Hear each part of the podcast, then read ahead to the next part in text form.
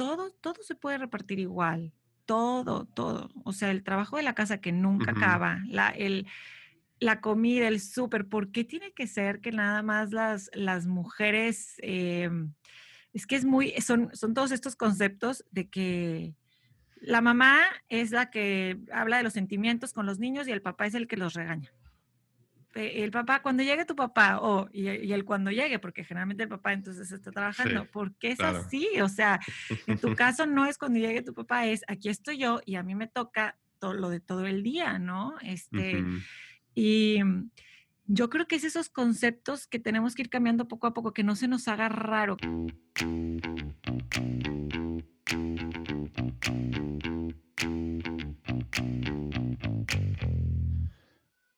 Bienvenido, esto es un episodio más de Padres Productivos Podcast. En este espacio podrás escuchar conversaciones con papás, mamás y expertos que están impactando positivamente su entorno y están logrando cosas extraordinarias en el ámbito profesional, familiar y personal con la idea de poder obtener sus estrategias, herramientas, aptitudes, consejos y aprender junto con ellos todo lo que podamos aplicar tú y yo en nuestras vidas para poder ser una mejor versión de nosotros mismos que podamos compartir con nuestras familias.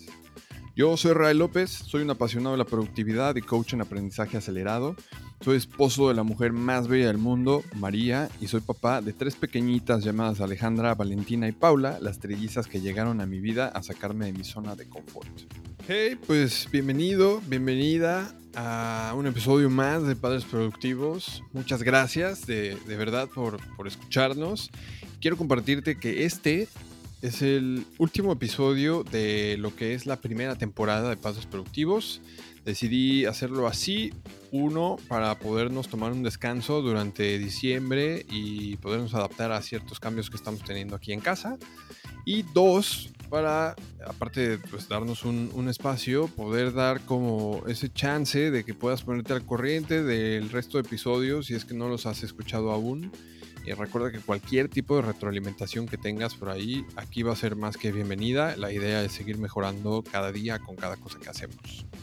Y bueno, para ya entrar en términos del en contexto para el episodio de hoy, estoy seguro que has escuchado sobre el término o el concepto de machismo, pero ¿alguna vez habías escuchado sobre el término micromachismo o machismo oculto?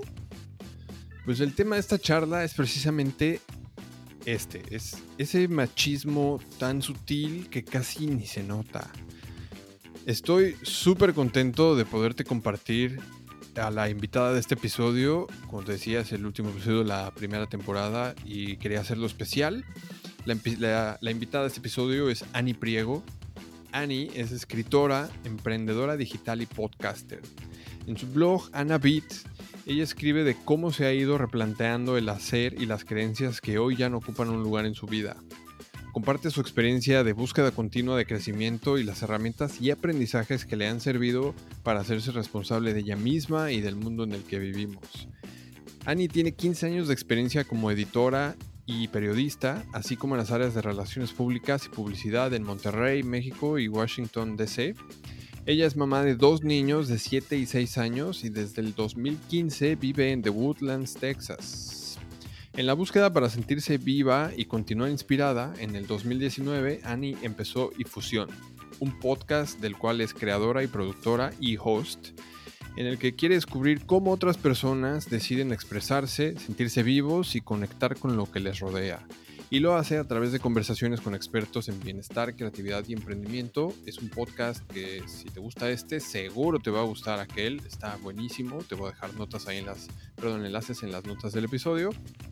Y en septiembre del 2020 lanzó Ciudad H, su segundo podcast del cual es co-creadora y está enfocado al estilo de vida y lo mejor de la gastronomía, arte y cultura en la ciudad de Houston, Texas. Annie valora el tiempo, el que pasa y el que es. Hoy sabe que hay mucho por aprender cuando nos permitimos sentir, sentir para vivir. Y bueno, quiero contarte brevemente cómo fue que eh, yo llegué o conecté con Annie y en el, bueno, en el episodio número 11, donde tuvimos a Vero Fuentes, que ella es terapeuta y sanadora holística, en este episodio estuvimos hablando de crianza, espiritualidad y cuando le pedí que nos recomendara algún invitado, lo primero que me dijo fue, tienes que conocer a Annie Priego.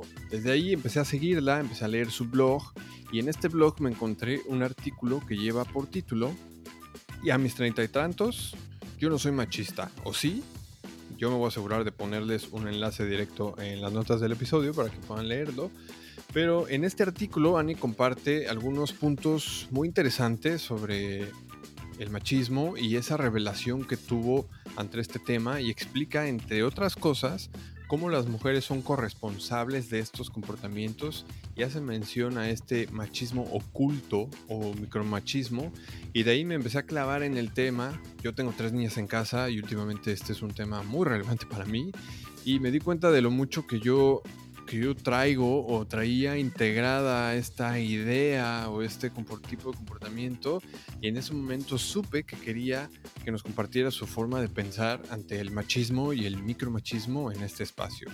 Así que este es el tema precisamente de este episodio donde hablamos de esa como programación con la que crecimos, al menos muchos mexicanos y gente de países en América Latina, que de algún modo hace que este tema se perciba como algo normal, entre comillas, algo tan normal que a veces puede pasar desapercibido. También hablamos de igualdad, cómo evitar los extremos y de algunas cosas que podemos hacer en casa para criar a nuestros pequeños y pequeñas y hacerlos conscientes de este tema y poder reflexionar con ellos sobre esto, además de fomentar un, mejor mundo y una mejor sociedad para, para ellos. Y, bueno, aquí te va una pregunta, justo que también estuvimos discutiendo en este episodio, y es, ¿crees que la vida es más fácil para un hombre o para una mujer?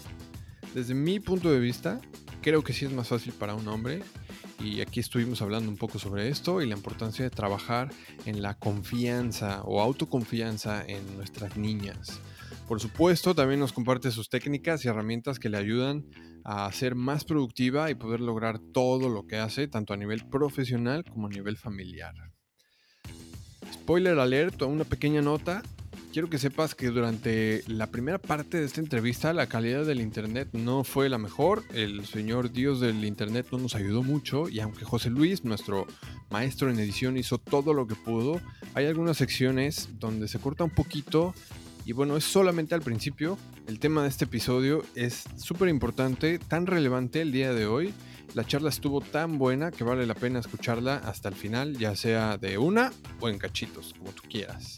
Así que no se diga más, acompáñame a conocer a Ani Priego. Ani, bienvenida a Padres Productivos. Muchísimas gracias por acompañarnos, por hacernos este ratito. La verdad es que yo estoy muy, muy emocionado. Eh, porque desde que Pero Fuentes me dijo, tienes que conocer a, Ani de Difusión, escuché varios episodios, ya he escuchado bastantes, me, he echado varias entradas de tu blog, me encanta cómo escribes y creo que el tema de hoy pues es como muy importante, muy relevante, a mí me ha movido muchísimo desde que, desde que leí tu entrada y desde que he estado escarbando un poquito más y, y bueno, pues por todo esto estoy muy emocionado. Muchísimas gracias. Gracias a ti. Qué padre que me hablaste, qué padre que me invitaste. Me encanta tu podcast. Está padrísimo el concepto. Me gusta cómo lo llevas y, y urge, urge que haya, que haya más información y más conversaciones de estos temas. Sí, sí, sí. Em, mira, pues, bueno, el tema que vamos a tratar hoy es micromachismo, machismo en general, micro y macro, yo creo que es importante abarcarlo. Pero antes de eso, me gustaría que, aunque yo acabo de leer la, tu biografía, me gustaría ver si nos puedes contar tu historia. ¿Qué, cómo, ¿Cómo fue tu historia desde que, digamos, desde, bueno, sí, tu, tu historia desde donde tú quieras empezarla hasta, hasta donde estás el día de hoy con Infusión y con tus proyectos? Muy bien, desde donde quiere empezarla. Vámonos, bueno, antes de platicarte qué estudié, te platico que siempre me ha gustado escribir. Ahorita que hablas de, de, mi blog, pues sí, tengo, tengo un blog hace cuatro años, pero siempre me ha gustado eh, escribir y siempre ahí descargaba todo lo que sentía, todo lo que pensaba. Eh, más que nada era eso, no tanto, no tanto como historias que me inventaba, sino más bien lo que vivía, lo que sentía, pero como forma de historia, ¿no? Entonces, para mí cuando hubo, pues cuando tenía la decisión que tomar la decisión de que estudiar, no había duda. Yo siempre quería estudiar comunicación. O sea, como que algo me decían, bueno, y en humanidades esto. Oye, y si eres dentista, mi mejor amiga es dentista y su papá era dentista. Y si eres dentista, puedes, puedes tener tus horarios y puedes esto. Y yo como que, no, nada de eso me interesa. Yo siempre, hace cuenta, yo iba algún lugar y veía como backstage de cosas y yo, es que las cámaras y el backstage y los guiones de escribir, o sea, siempre como que eso me llamaba la atención.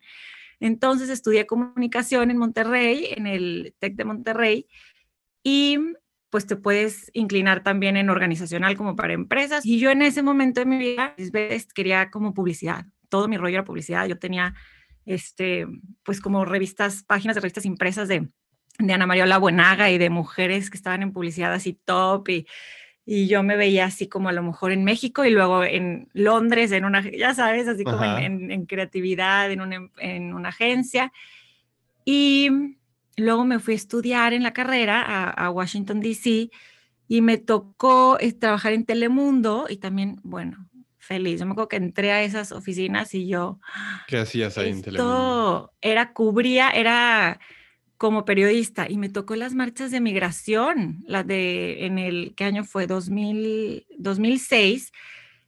Me tocó ir a, ir a entrevistar a todos los migrantes en, en Damol, como le llaman, ¿no? Ahí por este, donde está el, eh, pues, Smithsonian. Y padrísimo porque era, pues estar en, como en campo, ¿no? Entrevistar y ver y qué piensas. Y luego llegaba y editaba las notas con el camarógrafo y padrísimo. Y mi jefa, con quien sigo en contacto, buenísima. Y todo, todo lo que cubríamos iba al noticiero de la noche, ¿no?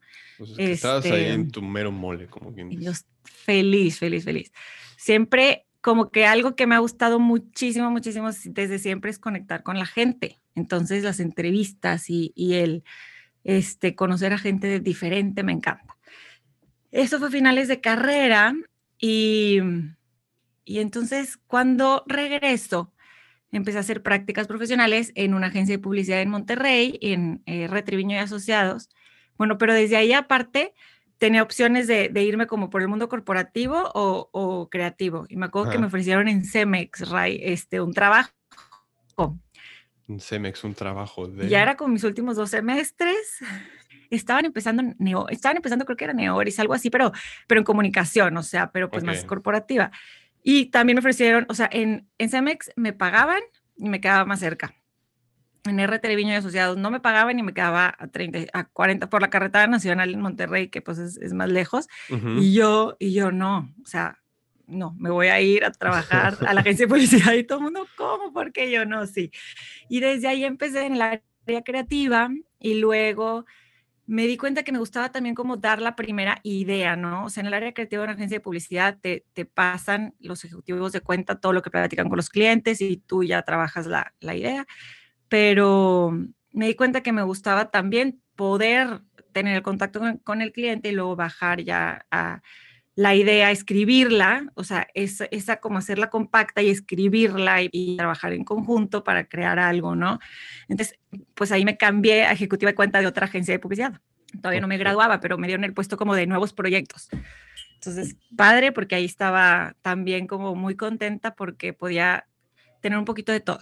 El contacto con la gente este, y, y la creatividad. Y, perdón que te interrumpa, pero justo pues ya entrando un poquito en materia, ¿cómo fue tu experiencia? Esto fue en Monterrey, ¿no?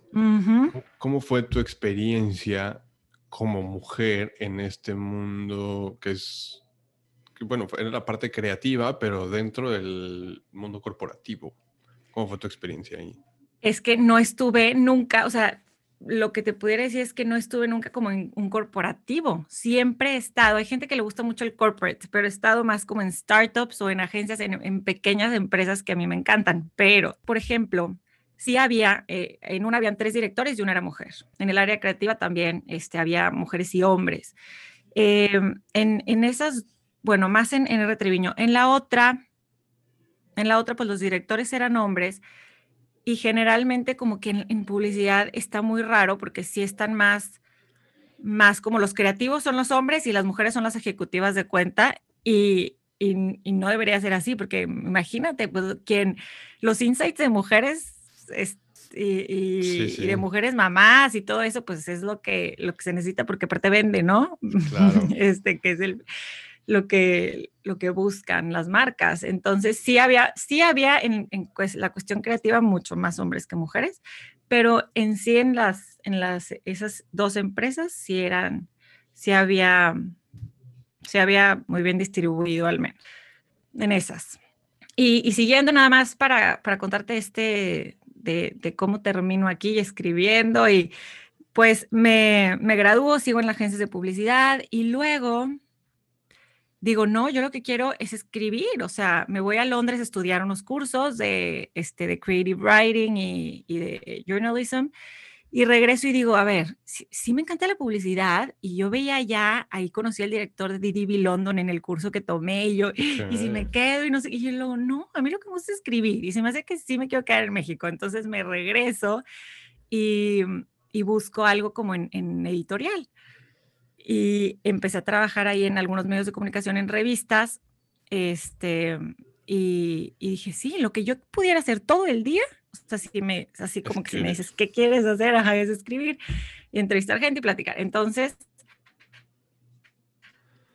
em, así estoy. Y luego me entró lo millennial, ya platicamos tú y yo fuera de este off the record que tenemos la misma edad, pero estamos así como en la línea de millennials, ¿no? este, tú y yo. En ese, limbo entre la generación X y los limbo, lo dijiste perfecto. Sí, entonces, eh, pues está, yo siempre me ha interesado el medio ambiente y todo esto, entonces... para esto, ¿en qué parte, en qué parte te, te casaste tú? Regreso de Londres y me decían que me quedara a hacer maestría y, y, porque después si no ya me iba a casar y yo, ay, qué como, o sea, voy a llegar y voy a conocer a alguien y así como me voy a casar. Pues sí, así fue, este, me eh, regresé, yo busqué trabajo en Ciudad de México y yo quería así como más, este, a lo mejor no tanto estar en Monterrey, pero en buscar en, la Ciudad de México otro trabajo, pero pues no se dio, me quedaba ahí como en las entrevistas ah, y nunca se, daba el trabajo. Y regreso a Monterrey y empiezo a salir con Alejandro, mi esposo, con quien ya llevo 10 años de casada, me casé en el 2010. 2010. Este, justo ayer cumplió mi hijo mayor 8 años. 8 años. 8 años ya. ¿Cuántos años tienen las tuyas? Meses. Las mías tienen, están Hoy estamos a 30 de octubre. Eh, están a un mes de cumplir dos años. Ya. Oh my God. Con tres de dos. Prepárate, prepárate. Qué emoción. Sí, sí, sí. Los terribles dos are coming. Exactamente. Con el winter y todo. Con winter is coming. Pero pues sí, me, me caso y justo en ese inter que, me sale lo millennial y me voy a trabajar a, a, Terra Cycle, que es una empresa internacional de reciclaje, y yo veía todo el, relaciones públicas y bien padre porque era con marcas, entonces yo veía con el área de marketing de PepsiCo, de Bimbo, de este Colgate y era todo el concepto de reciclar y apoyar a la comunidad y yo fui feliz ahí. De hecho ahí tuve mi primer bebé. Ok. Pero luego pues había que hacer viajes y estaba muy pesado, entonces contraté a alguien para que estuviera en mi lugar mientras los tres meses que no estuve y luego esa persona le dije, quédate en mi lugar y yo, y, yo me quedo como tu, como tu ayuda. Como tu coach, como, tu... Ajá, o sea, sí trabajando. Exacto, pero tú, tú quédate en mi lugar. Y de hecho esa persona tiene ahorita un podcast que me encanta, que, que se llama Ellas Ahora, nos hicimos muy buenas amigas y estamos ahora en lo mismo, ¿quién iba a decir? porque ella vivía en León y yo me la llevé a Monterrey a trabajar y, bueno, me, nos sale la oportunidad, me, salgo de TerraCycle y empiezo a hacer mis proyectos de relaciones públicas y de comunicación y, me embarazo de mi segundo hijo y entonces cuando nace mi segundo hijo es prematuro. Entonces nace seis a ocho semanas antes de lo que tenía que nacer. Y estuvo un mes en el hospital y luego los siguientes seis meses pues estuvieron difíciles, la verdad este, en que los pulmones, todo, o sea, era enfermedad tras enfermedad. Entonces, pues de ahí me salí de trabajar y este, mis proyectos los puse en hold y cuando tenía seis meses mi primer hijo nos ofrece venirnos a vivir a, que Alejandro, mi esposo, empezara una oficina aquí en The Woodlands, Texas. Y ahí empieza lo bueno de la historia. O sea, eso todo era el, el preview, nada más. preview. Sí, pero imagínate yo, Ray, o sea, con este ritmo y estilo de vida que me gustaba siempre estar con gente y, trabajar y demás, a venirme con dos hijos, uno de dos, uno de recién cumplido un año, a Estados Unidos, donde no podía trabajar legalmente, donde yo estaba acostumbrada a tener ayuda en mi casa de, desde que me ayudaran con los niños hasta toda la cocina, yo no sabía ni cocinar y este, y, y pues nada, nos venimos a Estados Unidos y empiezo a escribir un chorro y empiezo a escribir mis notas, escribir todos los días, escribía, escribía, escribía y, y digo, pues voy a abrir un blog. Y ahí es cuando nace Anabit y después con mucha, con la misma necesidad de sentirme inspirada, de poder eh, aprender, de poder seguir conectada con la gente con la que yo platicaba antes, porque ya tenía mi grupito de mamás que me encanta, pero al mismo tiempo quería platicar también de otros temas, como el que vamos a platicar hoy más a profundidad, como que de seguir creciendo como, como persona, de seguir este, creciendo como mujer. Y entonces, pues decidí crear Infusión. Eh, en el 2018 me dio la idea, salió en 2019 y tengo este podcast también que, que, que, me dices que has escuchado que me encanta. Y, y pues hoy ya estamos aquí platicando porque, porque se ha dado esta, esto está padre, que empiezas tú con tu proyecto, empiezas a, hacer tus cosas y luego también conoces gente como a ti te estoy conociendo hoy que tiene ganas de hacer lo mismo, ¿no? De, de conectar, de crecer, de poder compartir el mensaje, cual sea que sea nuestro mensaje. Sí, pues justo eh, en concreto este podcast nace porque yo soy, yo soy bueno, yo he estado trabajando mucho tiempo en marketing y en computadora y hace mucho que no tengo jefe, entonces pues yo soy el que se pone sus propios horarios, soy súper fan, desde que llegaron a mí las técnicas de productividad, he estado, he probado diferentes, me encanta y este, en los diferentes trabajos donde he estado siempre soy el que, el que lo fomenta, ¿no? Como, mira, intenta este, vamos a hacer esto, vamos a trabajar en Pomodoro, tarará, tarará. entonces me fascina esa parte y cuando me convierto en papá, tengo que cambiar mucho, mi, estilo de vida cambia literalmente o más bien radicalmente y, y me toca ser a mí el que se queda en casa, ¿no? Que esto es como una puerta perfecta para abordar el, tema. Así como tú, em, yo, yo, veía durante el proceso del, embarazo que pues la, la estrella, o, sí, la, la estrella principal es la mamá. ¿no? Y, creo que de algún modo desde ahí empieza todo, porque así como, así como hay este machismo o estas ideologías o estas costumbres que ya están, yo de repente no voy, a, no voy a negar que yo de repente decía, bueno, y a mí, aparte de mi papá, que era el que me preguntaba cómo estás, y mi mejor amigo, nadie más me decía, oye, ¿tú cómo estás? ¿No? Entonces era, era un, un, periodo, un periodo también de muchas dudas para mí. Y ya cuando nacen mis hijas y todo, fue cuando dije, bueno, pues eh, hay grupos de mamás, estaba el club de la lactancia, donde yo me metí y, yo, soy, yo cotorreaba ahí con todos y yo dije, bueno, quiero hacer mi podcast. Pero justo esto, esto abre la puerta hacia el tema de hoy, que es pues machismo y, y micromachismo. Y sí me gustaría, pues en este caso, abrir, tu, abrir la puerta, o más bien poner en contexto de que así como tú, en este caso, no sé si sea ahora el, el, el caso, pero ahora tú eres la que está en casa, o tú eras la que estaba en casa con dos niños, yo soy el que está en casa. Mi mujer tiene un trabajo, un trabajo corporativo donde está generalmente de 9 a 5, excepción ahora que la pandemia obliga un poco a la parte del home office. Pero generalmente ella es, ella es la fuente principal de ingreso en, en casa y, y ella es la que sale. Entonces yo soy el, yo soy el que está en, yo soy el que va a hacer las compras, yo soy el no hago todo lo que haría una mamá, o no sé si ahí es donde estamos empezando con estos clichés que existen, pero este, yo soy el papá que está en casa con tres niñas y tú eres la mamá que está en casa con dos niños. Entonces, ¿cómo? Creo que todos entendemos que es machismo como en el extremo, ¿no? En el extremo de, un poco de, violencia, pero ¿qué es este, este micromachismo?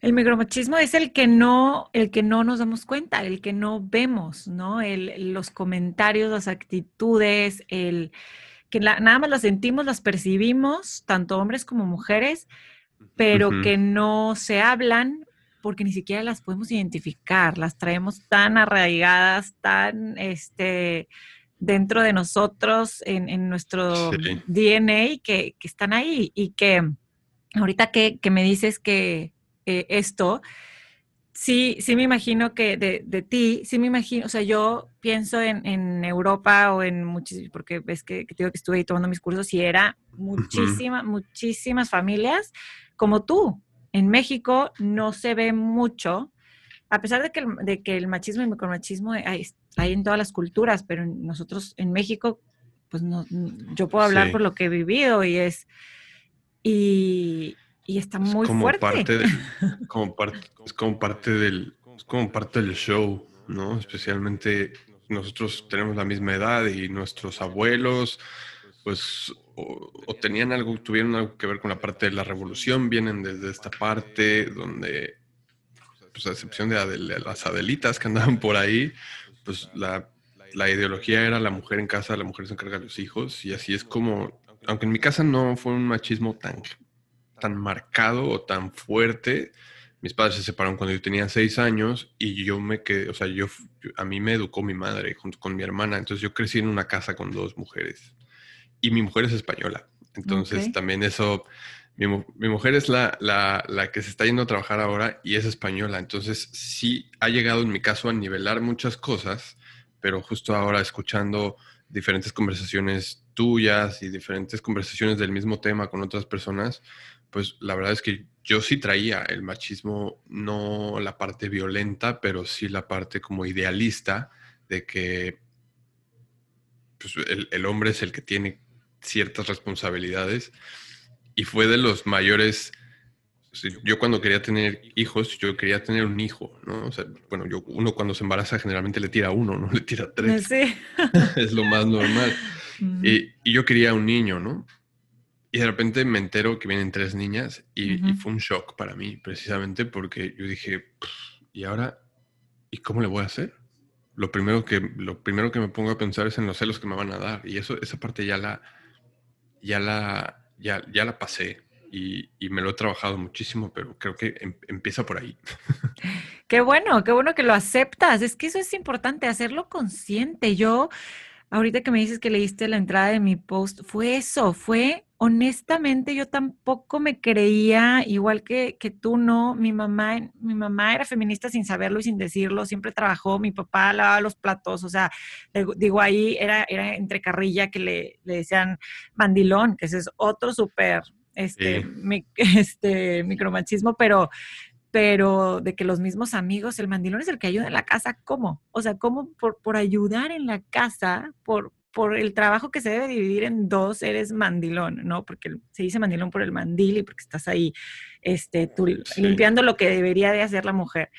Entonces yo nunca crecí con esto, la verdad, y en mi casa éramos dos mujeres, un hombre este, de hermanos, y pues siempre fue igual, lo mismo, este, los mismos, eh, igualdad, yo, yo podría decir, pero cuando empiezo a ahondar un poquito y a ver ahora mi, mi, familia y mis hijos, y yo también siempre, no, yo aquí en mi casa promovemos demasiado que los, mis dos hijos, que son hombres, sepan que las mujeres pueden hacer lo mismo y que tienen las mismas capacidades, deberían de tener los mismos derechos y debería de haber igualdad y debería de ser 50-50 en todos los espacios de trabajo y de donde estés. Porque no es nada más mejor para los hombres, es mejor para todo el mundo. y yo me creía así de que, no, yo soy súper, este, promuevo la igualdad. Y luego en el post este, pues justo platico eso, que, que le rascas tantito y te das cuenta de que hay, pero no, claro, claro que tengo esto y claro que hacemos esto y claro que, entonces,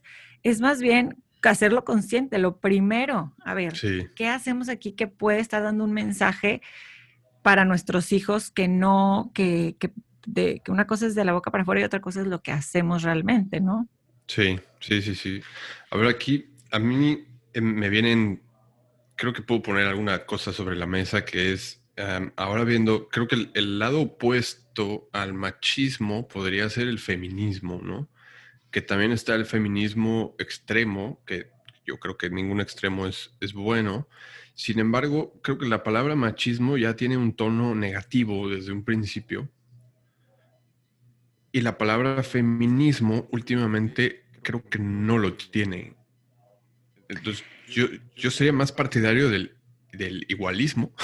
Sí, claro, nada radical. Es que no tiene que haber feminismo radical, ni, o sea, es más bien la igualdad de oportunidad, la igualdad de derechos y el, y el hecho de que, como bien dices tú, a ver, ¿quién dijo que el hombre tiene que ser el proveedor de la casa?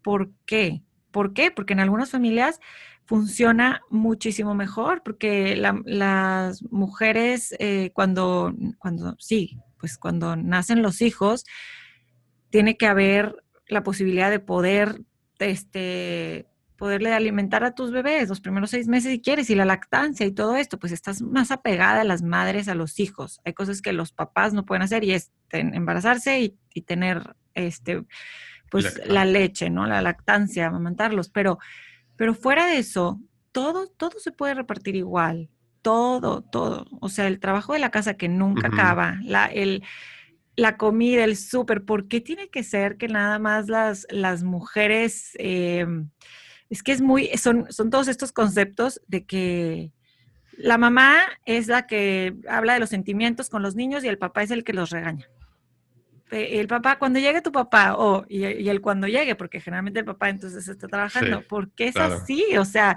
en tu caso no es cuando llegue tu papá, es aquí estoy yo y a mí me toca todo lo de todo el día, ¿no? Este, y yo creo que es esos conceptos que tenemos que ir cambiando poco a poco, que no se nos haga raro, que no se nos haga, ah, este, eh, diferente sí es porque se sale de lo común, ¿no? Pero que no se nos haga de, híjole, ¿y por qué será que Ray decidió quedarse en la casa? ¿Y por qué será que...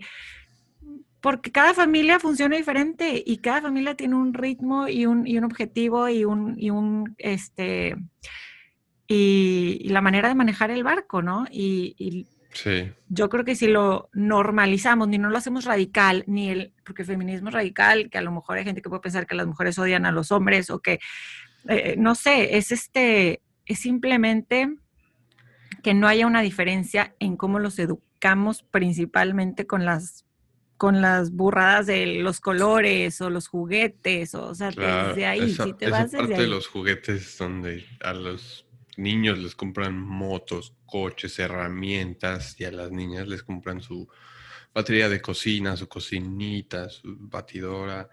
y, yo la verdad en esa parte creo que sí, yo voy a fomentar mucho el, tal vez no compraría una caja de herramientas o igual y sí, no sé si si ellas pudieran escoger, pues yo les daría a escoger qué es lo que quieres, ¿no? Yo las uso, Ray, pues yo tengo que hacerlo. Yo voy a la caja de herramientas y abro los juguetes de mis hijos o tengo que quitar una cosita de no sé qué o el cuadro de la pared, o sea, son cosas que, usamos.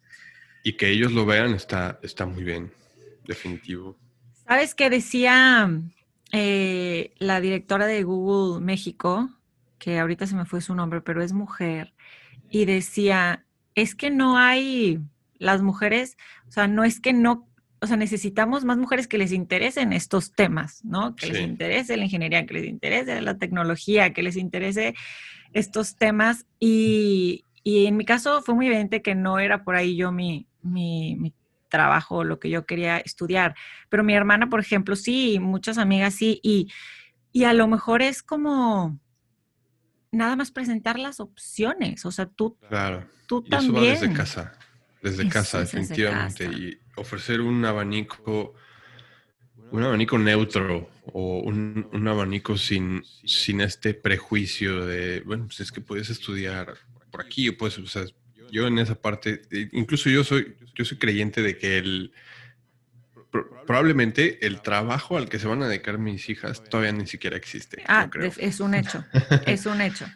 Sí, sí, sí, Y sí soy, sí, en esa parte creo que sí nos defendemos bien en la parte de la casa, donde yo em, procuro estimularlas un montón, motivarlas un montón y, y en, en, esta charla, una de las charlas que estaba escuchando, se, mm, se, tocó el tema de que los niños no lloran o de que las niñas está bien que lloren, no es normal que lloren. Y por ejemplo, yo en casa, cuando las niñas, alguna de las niñas se cae, eh, automáticamente paro. Creo que al principio la reacción era levantarla y, ay, mi hijita, ¿estás bien? Entonces ahora es, incluso con las chicas, nosotros tenemos ahorita la oportunidad de, de tener ayuda en casa. Em, y, y, con ellas fue también trabajar esa parte de, si se cae, déjala, espera, para, deja que se levante sola. Si pide ayuda, le ayudamos. Si no necesita ayuda, pues ella se está levantando solita. Y creo que por ahí va, vamos muy bien.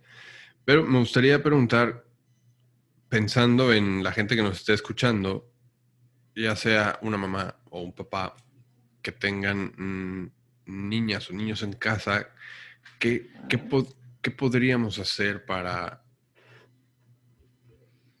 para todos aquellos que tal vez están haciendo una introspectiva y se estén dando cuenta de, puta, pues igual y sí soy, sí estoy siendo machista o micromachista en ciertos casos, que yo me considero culpable en, en muchas cosas, ¿no? Es que y todos. Poco a poco lo hago más consciente. ¿Qué, ¿Qué consejo nos darías para esa parte?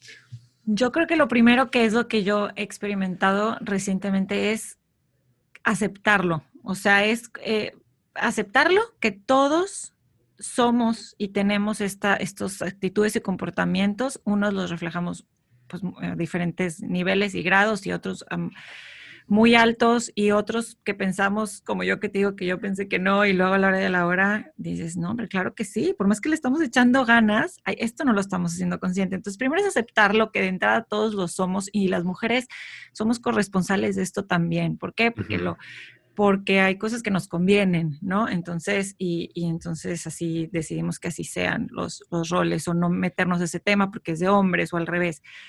qué, podrías decir que es algo que, conviene, por ejemplo?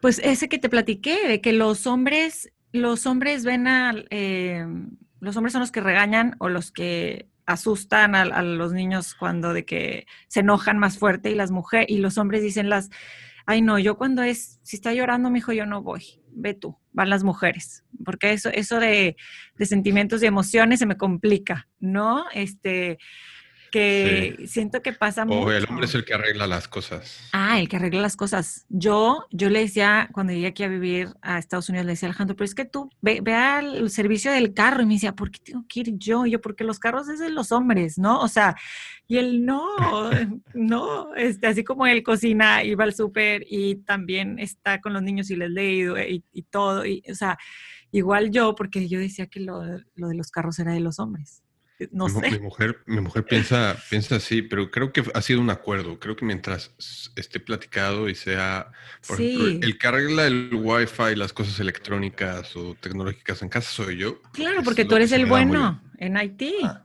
claro. Mm, yo cocino, no tan bien como mi mujer, pero mi mujer cocina delicioso. Entonces, cuando se trata de lucirse, pues le toca a ella, ¿no? Pero hay cosas en las que sí, incluso la otra vez estábamos platicando ella y yo, y hay como este machismo oculto, digamos, en el que eh, ella me decía, pues, en ciertas cosas, por ejemplo, la planeación, ahora puedo poner un ejemplo, estamos grabando esto a 30 de octubre, tenemos ya el Día de Muertos y Halloween en la puerta de la esquina, entonces pues hay que ver, mis hijas están a punto de cumplir dos años y alguien tiene que encargarse de coordinar el disfraz, claro. poner la ofrenda, eh, ver con los vecinos cómo se va a hacer el tema de pedida de dulces con...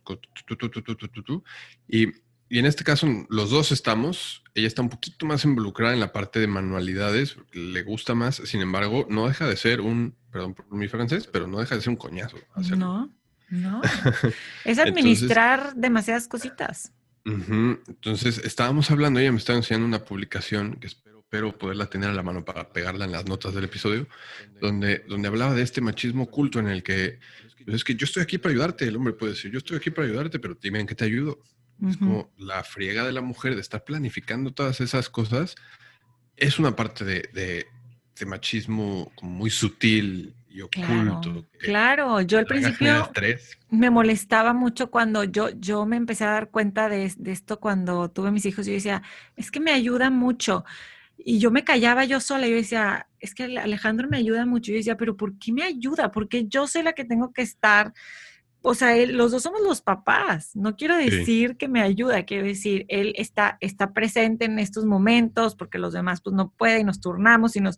Entonces, sí, claro, no es... O también, ¿sabes qué pasa al revés? También eh, he visto muchos casos de que las mujeres no dejan que los papás se metan, porque, ay, no, no, tú no, me estás quitando del horario, eh, eh, no, este, tú no sabes.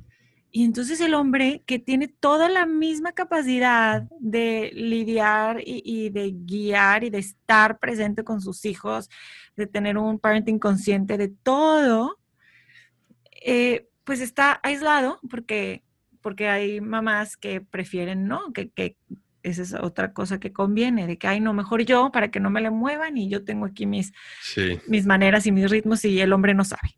Pues porque no sabe, porque no, no, no lo dejan tratar a veces, o sea. Sí, definitivo. Entonces también como que el, mensaje va tanto para las mamás como para los papás y, y, la verdad es que yo sé que no es, no es fácil porque supongo que si estás, si llevas 10, 15 años en un matrimonio en el que tus hijos ya están crecidos y has vivido así y de repente te das cuenta y quieres parar algo que hasta cierto modo es normal, pues yo sé que no es fácil. Entonces, pues la parte ahí viene como yo sugeriría, no sé, no sé tú qué nos puedas recomendar, pero yo sugeriría que, pues, que leas un poco de cómo puedes ir haciendo esa transición y cómo puedes ir poniendo límites y cómo puedes irlo haciendo, porque esto al final los hijos lo, lo maman, lo, lo, lo, chupan desde el principio y, y también en, la misma televisión, mamá, tengo hambre, hazme un sándwich,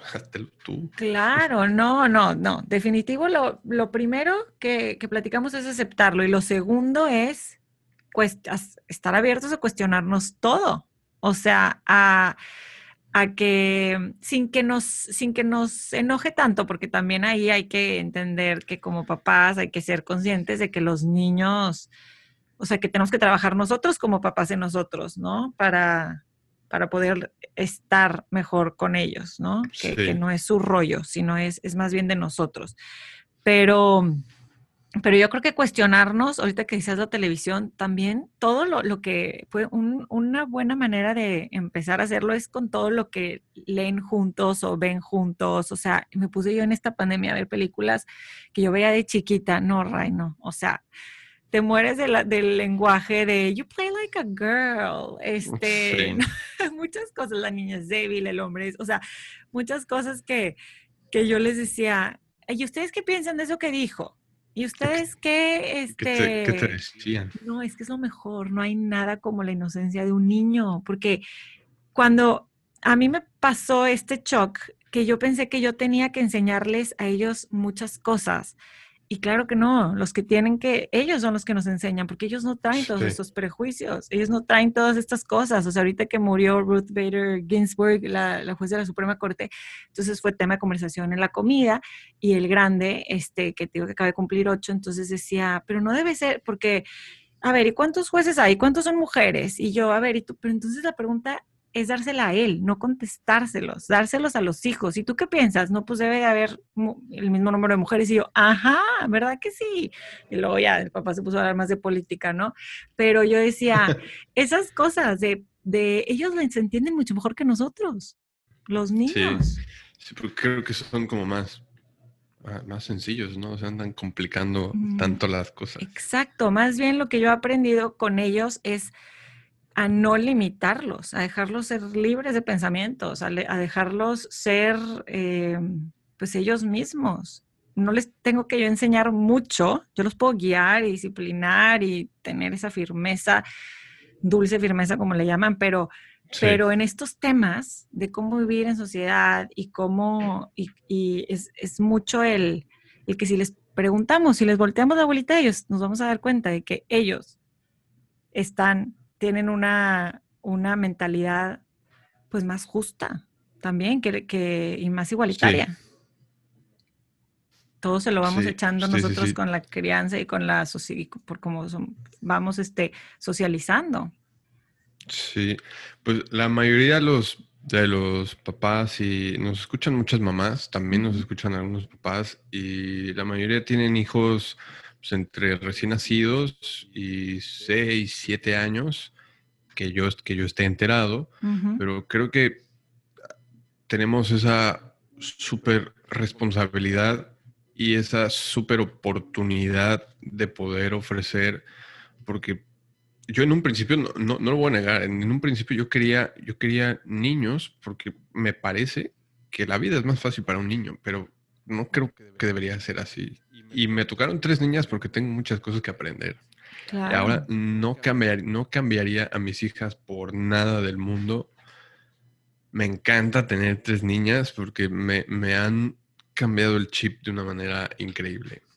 Entonces, Qué, qué, interesante concepto acabas de decir. O sea, que piensas que es más fácil para, para los niños, para los hombres, y no es un pensamiento, es una realidad.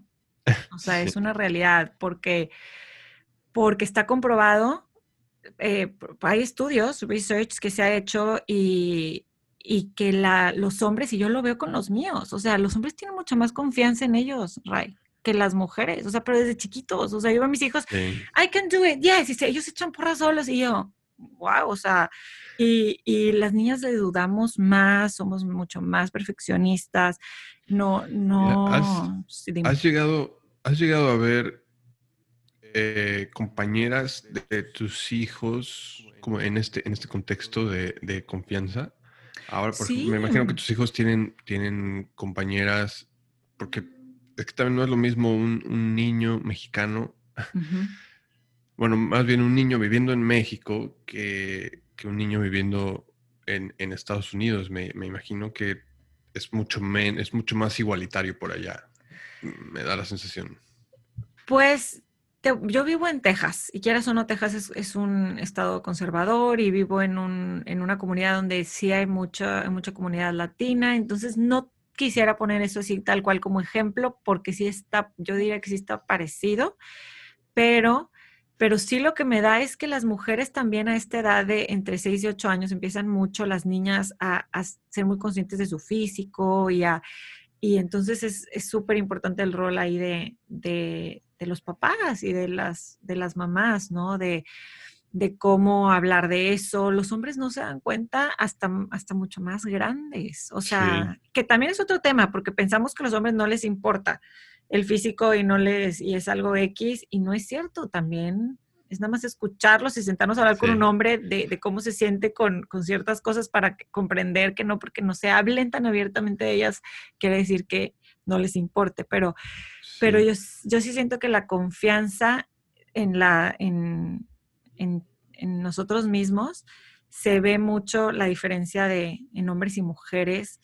Y pues la vida es más difícil porque por las oportunidades también, Ray. O sea, porque le, creen que las mujeres en el trabajo vamos a fallar cuando tengamos hijos o creen que vamos a este, a ser más sensibles o débiles al tomar una decisión y y esos son los, los, micromachismos, en lugar de decir, no, qué bueno que haya una mujer en el equipo y qué bueno que haya esta, esta este, manera de ver la vida, ¿no? Pero sí, yo creo que es más, yo creo que sí es, sí, digo, tú lo dijiste y yo creo que sí, yo creo que sí es un, poco más difícil. Sobre, digo, hablando de nuestra experiencia, a grandes rasgos es mucho más difícil. O sea, el, machismo, como bien dijimos, en... ¿Tú, tú qué crees que sea como ¿qué factores crees que, tengan que ver en cuanto a que los niños tengan más, más confianza en sí mismos? Porque yo, en mi experiencia, yo, yo soy así, yo soy de, pues, pues Ingesu, vamos y, lo hago, lo intento, lo intento. Por ejemplo, mi mujer, que obviamente hay muchos factores ya a nivel personal, de historias personales que afectan mucho, pero mi mujer sí ha dicho varias veces, yo para la otra me pido ser hombre. Creo que esos son mensajitos que ahora que lo estoy pensando, no quiero que le lleguen a mis hijas esos mensajes. Eh, y entonces, ¿cómo podríamos o qué, qué crees que influya en esta confianza desde pequeños? Leí hace poco un libro que se llama The Confidence Code, que habla, son dos periodistas que eso se dedicaron a eso, a analizar, entrevistar a, atletas, mujeres, este, a, psicólogos, a, todo tipo de expertos y, personalidades, mujeres y hombres, y es que hasta en la, o sea, y, basado en research y en entrevistas y todo, pues llegaron a esta conclusión de que era eh, mucho el, empezar, o sea, que los hombres son muy, ay, empiezo y si la riego no pasa nada. Mucho era en cómo, cómo regarla, en failure, ¿no? En cómo las mujeres veíamos el, el este, el, se me fue la palabra de fail, el, fracaso, el fracaso, el, error. Y cómo los hombres es, ay, no pasa nada, vuelvo a intentar, ay, no pasa nada, pero entonces a las mujeres nos da en, híjole, no, ya la regué, o o el perfeccionismo que está súper marcado, ¿no? Que los hombres generalmente empiezan y ya, y las mujeres es, tengo que empezar y que todo esté súper bien, si no, ni para qué empiezo. También mucho de el, es que hasta ponían ejercicios en este libro de las mujeres con posturas de hombres, las sentaban, haz de cuenta, con, con, a ver cómo se siente un hombre. Y entonces como se sentaban, les se sentían más confianza. Prepotente, como más... Más, sí, con más seguridad, con más liderazgo, con más este, confianza y, y eso también me llamó mucho la atención. Eh, hablaba también ese libro de, está muy bueno, se los recomiendo de... Confidence Code. Puedo poner ahí. The Confidence Code. Luego sí. poner las notas del episodio para las... las mujeres somos más, tenemos menos compasión con nosotras mismas, o sea, nos, nos criticamos más. Los hombres es, volvemos a lo ay, la regué, vuelvo a pasar, vuelvo a hacerlo, y, y no estamos dándole, dándole, dándole, dándole vueltas en la cabeza. Entonces, digo, venían mil ejemplos, pero yo lo que creo, si me preguntas, algo que yo practico aquí en mi casa es este, el permitirnos, permitirnos sentir todo lo que quieran sentir mis hijos, o sea, validarlos, cómo te sientes, cómo, qué piensas, qué, este, por, con respecto al papá y a mí también, o sea, porque a veces es, ay, mamá es así, papá es así, y yo, ¿y por qué crees que sea? Y una cosa es los roles, como bien dices, como pareja tú dices, pero cuestionarnos, yo diría que ese es el, el, algo súper importante después de aceptar que todos somos y que todos tenemos estas actitudes micromachistas sería cuestionarnos todo el tiempo y hacerlo junto con los hijos. ¿Por qué? Porque es la mejor manera. Estamos aprendiendo todos. No quiere decir que yo sepa más que él, la verdad, que ellos, que él o ella. La verdad es que no. La verdad es que no. Vamos a aprender juntos a, a cambiarlo, ¿no? Sí, sí, sí. Pues me, parece que está súper bien. Primero, como para ir eh, wrapping up, como para ir eh, envolviendo ya el, tema, pues es primero que nada ser, ser conscientes de esto, hacer un poquito de introspección en cuanto a qué queremos, porque pues yo sé que yo le estoy hablando al, al que nos está escuchando ahora, que yo sé que tener un hijo puede ser hasta un poquito más fácil porque tal vez te sientas un poco más seguro de si va a salir o no va a salir, que ahora ya nadie está seguro, al menos aquí en, México, y creo que corre el mismo riesgo un, hombre que una mujer estando fuera, pero si, si tú, tú fuiste criado por una mujer y tienes una hermana o tienes una tía o algo, y tienes sobrinas y tienes nietas, así que si queremos que el mundo que viene para ellos sea más igualitario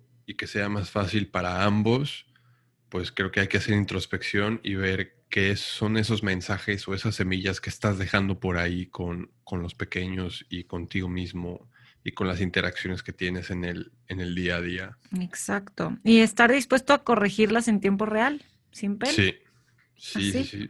Sabes que aquí no estuve bien porque o a mí me pasó un día que, que, mi hijo me dijo algo de mi pelo, que me lo corté, y me dijo, ay, no me gustó mucho. Y yo, ay, bueno, pero a papá le gusta, está muy, a papá sí le gusta que me lo corte. Y luego me di cuenta que, ¿por qué le dije eso? A mí me gusta.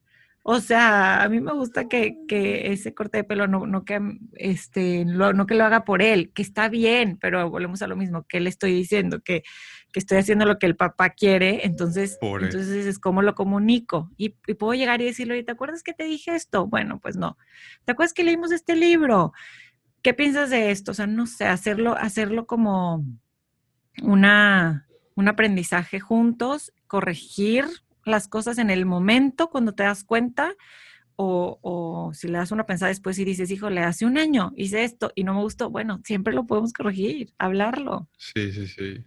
Y una, una cosa que me gustó muchísimo también en, en tu entrada de, del blog o tu artículo es que decías, me comprometo a, no, no, recuerdo cuál fue la palabra exacta que utilizaste, pero que me, me comprometo a, a enfrentarlo, así sea incómodo para mí o para la persona que esté enfrente de mí.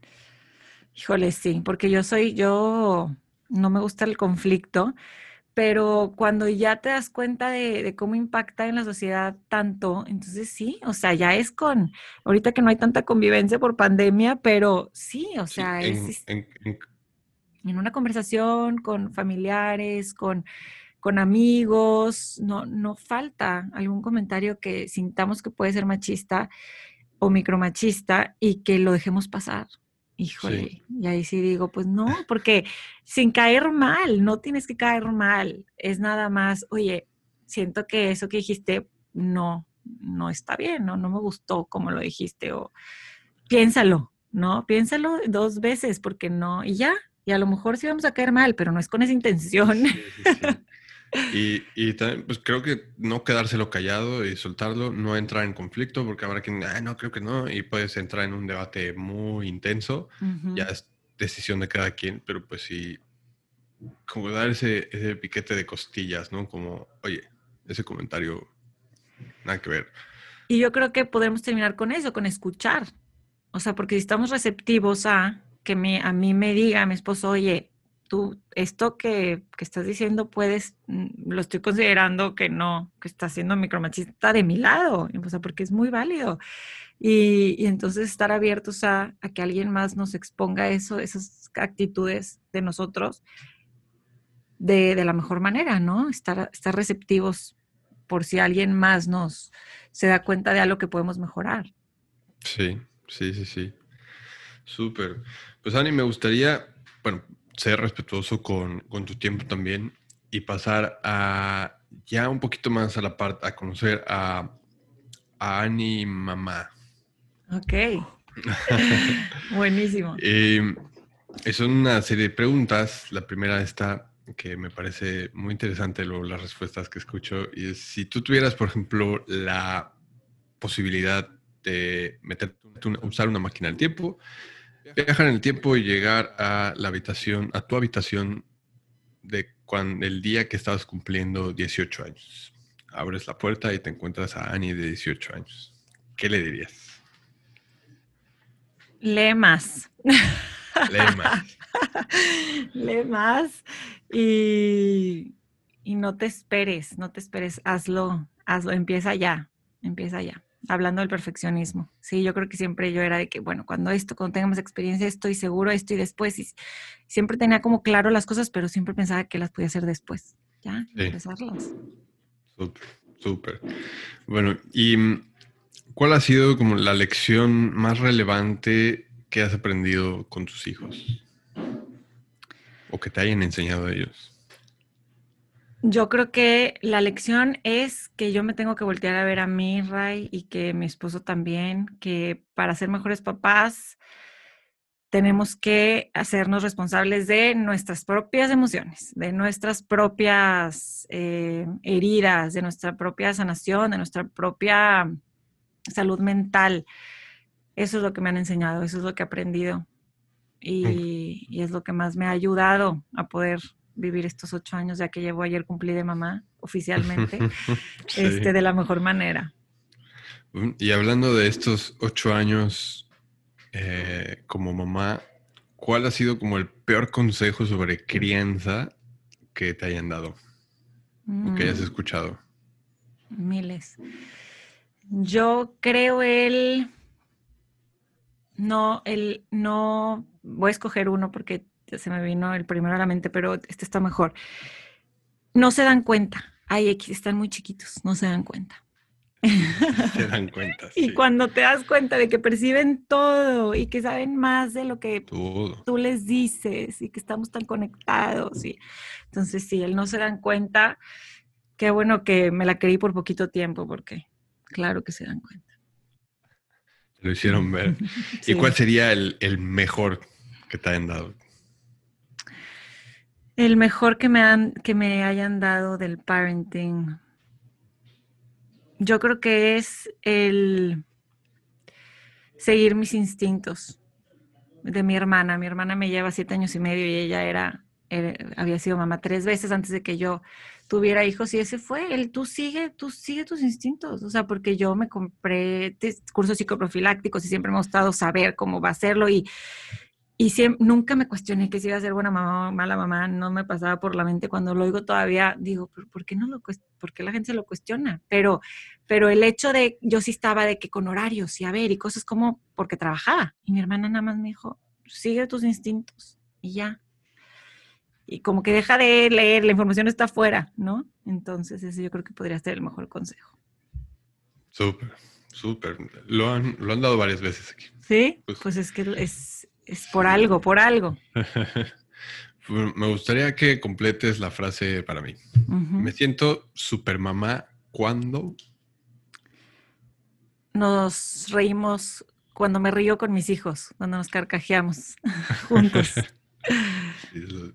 por ahora las mías también empiezan ya como a reírse y me encanta. Encanta. Es que te relaja, te empiezas a, verlas, en mi caso empiezo a verlos y luego cuando te sale a ti la carcajada también y te los todos relajados, o sea, es delicioso. Ah, sí, sí, ya después de que terminas de reírte, sí. Sí, sí, sí. Hoy, y en cuanto tú, híjole, es que tú, ahora viene un poquito ya la parte de, productividad. Eh, tú, como, como escritora, como emprendedora, como podcaster, como mamá, que tienes en el aire todas estas, todas estas bolas, digamos, ¿Cómo, cómo, organizas, ¿Cómo organizas tu día?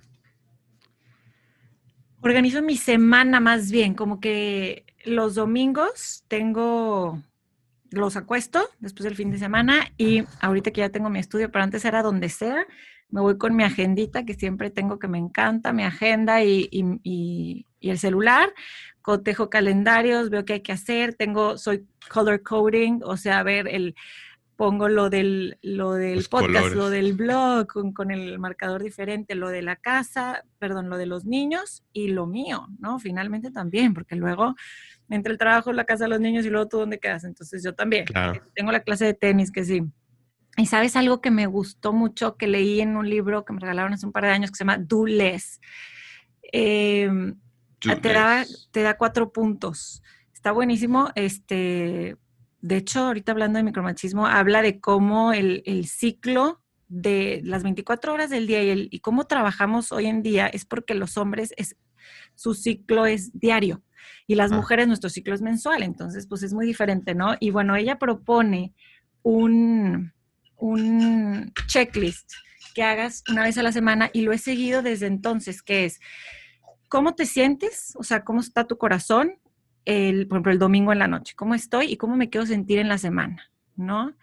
Luego, ¿qué tres prioridades voy a hacer en esta semana? Porque siendo realistas, con tres tienes, o sea, voy a hacer esta junta, voy a grabar este podcast, voy a, eh, quiero ver esta semana tener un date con mi marido. O sea, estas tres cosas son mis prioridades.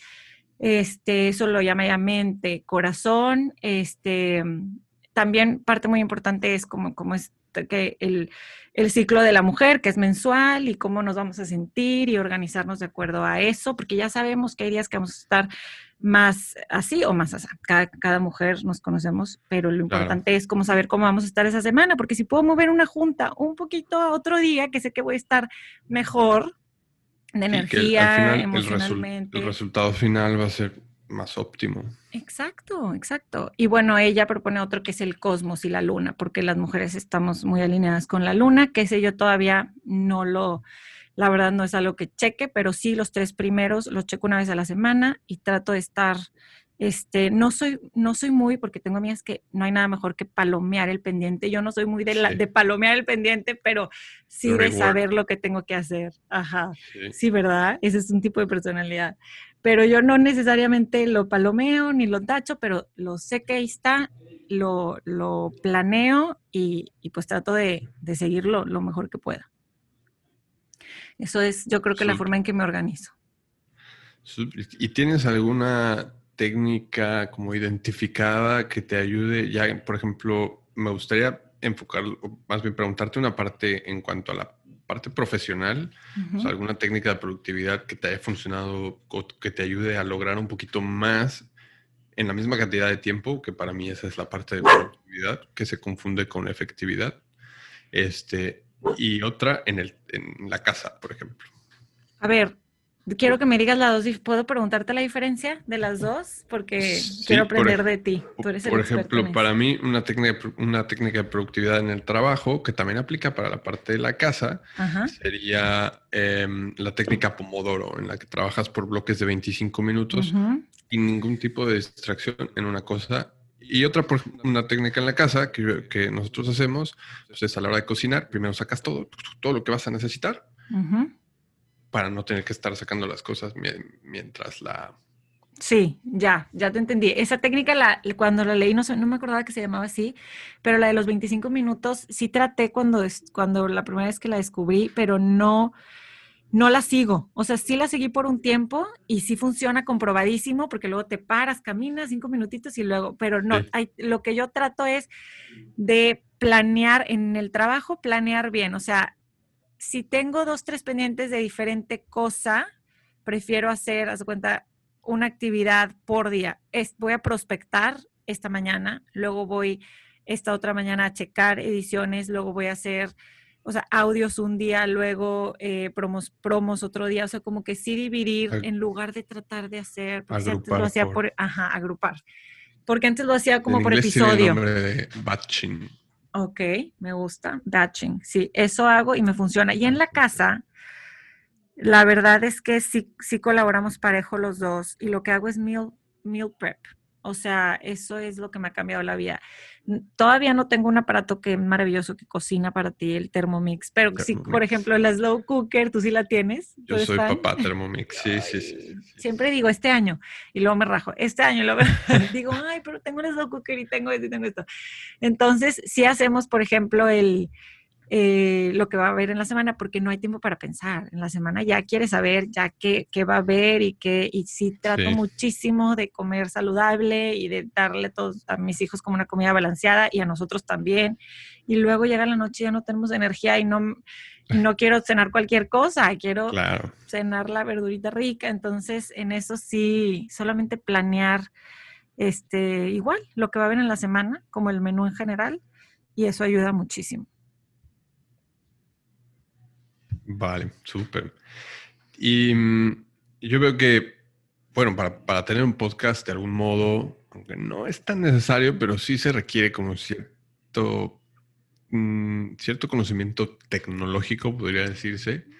Yo soy fan de los gadgets y aplicaciones y eso. ¿Tienes alguna, algún gadget o alguna aplicación así que digas, uff, esto me ha ayudado un montón, así de la que no puedas prescindir? Pues la verdad es que el app, el de gadgets son mis audífonos inalámbricos. Porque hablando ahorita, hay veces que estoy cocinando y estoy escuchando audiobook, escuchando un podcast, o me salgo a hacer ejercicio, o en.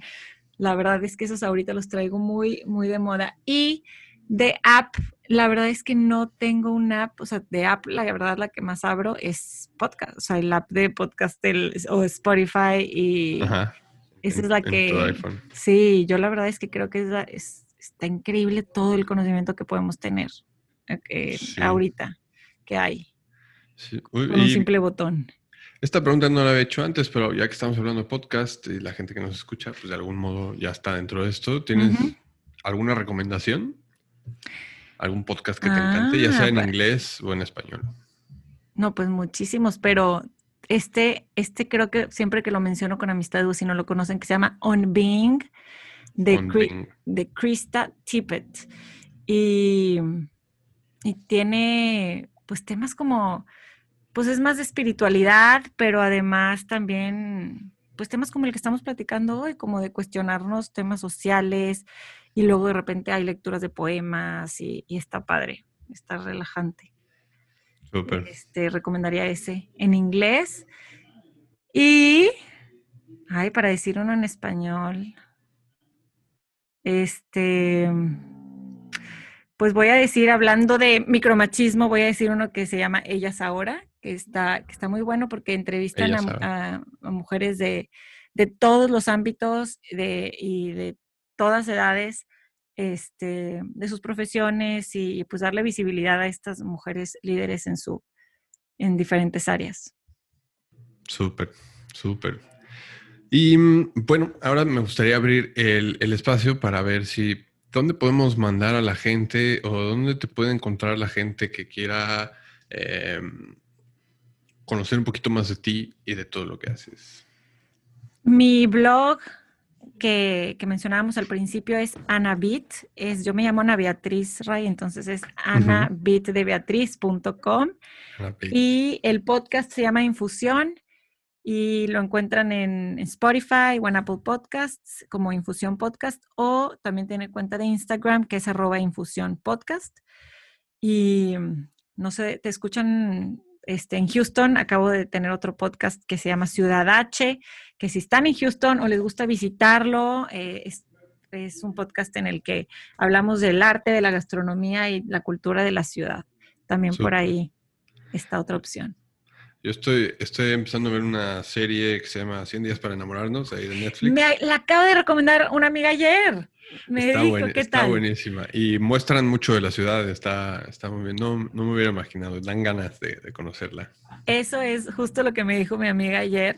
Este, me, me, dijo, ¿ya viste la serie? Y yo, no, porque está buena. Y me dice, porque es en Houston. Y yo, ah, aparte la actriz es muy buena, ¿verdad? Es la del Club de Cuervos, Mariana. Sí, sí. Y, y hay mucho machismo ¿eh? en, ese, en, ese, en esa serie. Qué bueno que me dices. ¿Y lo cuestionan o es como, o tú lo traes, o, porque tú es un tema que traes reciente? O sea, ¿lo habla, ¿es normal, normalizado o lo cuestionan en la serie? Eh, no, está, es es como un poco oculto. Ok. Cuanto a quién se encarga de, cada cosa. Es que una vez que ves algo ya no puedes no verlo. O sea, una vez que ya lo ves ya en todo, en todo, en la novela que estás leyendo, en el... Entonces, qué padre, qué padre analizarlo y, y ver cómo lo podemos nosotros cambiar en nuestra vida. Súper. Pues Ana, yo quiero agradecerte muchísimo este ratito que nos hiciste. Yo la verdad es que cotorreo muy a gusto. Em, creo que hemos puesto ahí nuestra semillita para los que nos están escuchando. Em, y ahora sí me gustaría pasar a la pregunta final que le hago a todos los invitados. Y es, si la gente se pudiera quedar con un solo mensaje o idea sobre este episodio y llevárselo con ellos el resto de su vida, ¿cuál te gustaría que fuera? El de permitirnos sentir todo, sentir cuando algo nos molesta, eh, dejar que nuestros hijos sientan y lloren, siendo hombres, sean mujeres, que, puedan expresarse y que nosotros también nos permitamos sentir, incomodarnos y, y, sacarlo. Así como digerimos la comida, tenemos que digerir los sentimientos este, y poderlos y poder liberarnos de, ellos. Y como papá es súper importante, hablando de, que, de todo esto de ser papá y mamá en este podcast, yo creo que yo he tenido experiencias donde me he tenido que dar cuenta de eso, de que digo todo está bien, todo está bien, y no, no, no es cierto, hay veces que no está bien, entonces permitirnos sentir para vivir. Sí, súper, pues muchísimas gracias. A ti, y felicidades por tu podcast. Me gusta, me gusta y lo voy, a, lo voy a escuchar y recomendar. Muchas gracias por invitarme. Gracias a ti. Bueno, eso fue todo por este episodio con Ani Priego. Muchas gracias por haber llegado hasta aquí. Recuerda que en las notas del episodio puedes encontrar enlaces hacia todos los recursos que se mencionaron aquí, los dos, podcasts de ella, em, las series y libros de los que estuvimos hablando. Y, y bueno, pues como te lo había dicho en un principio, este es el último episodio de la primera temporada, así que nos vemos dentro de un mes, un poquito más, el próximo año, de hecho. Aprovecha este tiempo para poderte poner al corriente con el resto de los episodios si es que no te ha dado tiempo de escucharlos todos.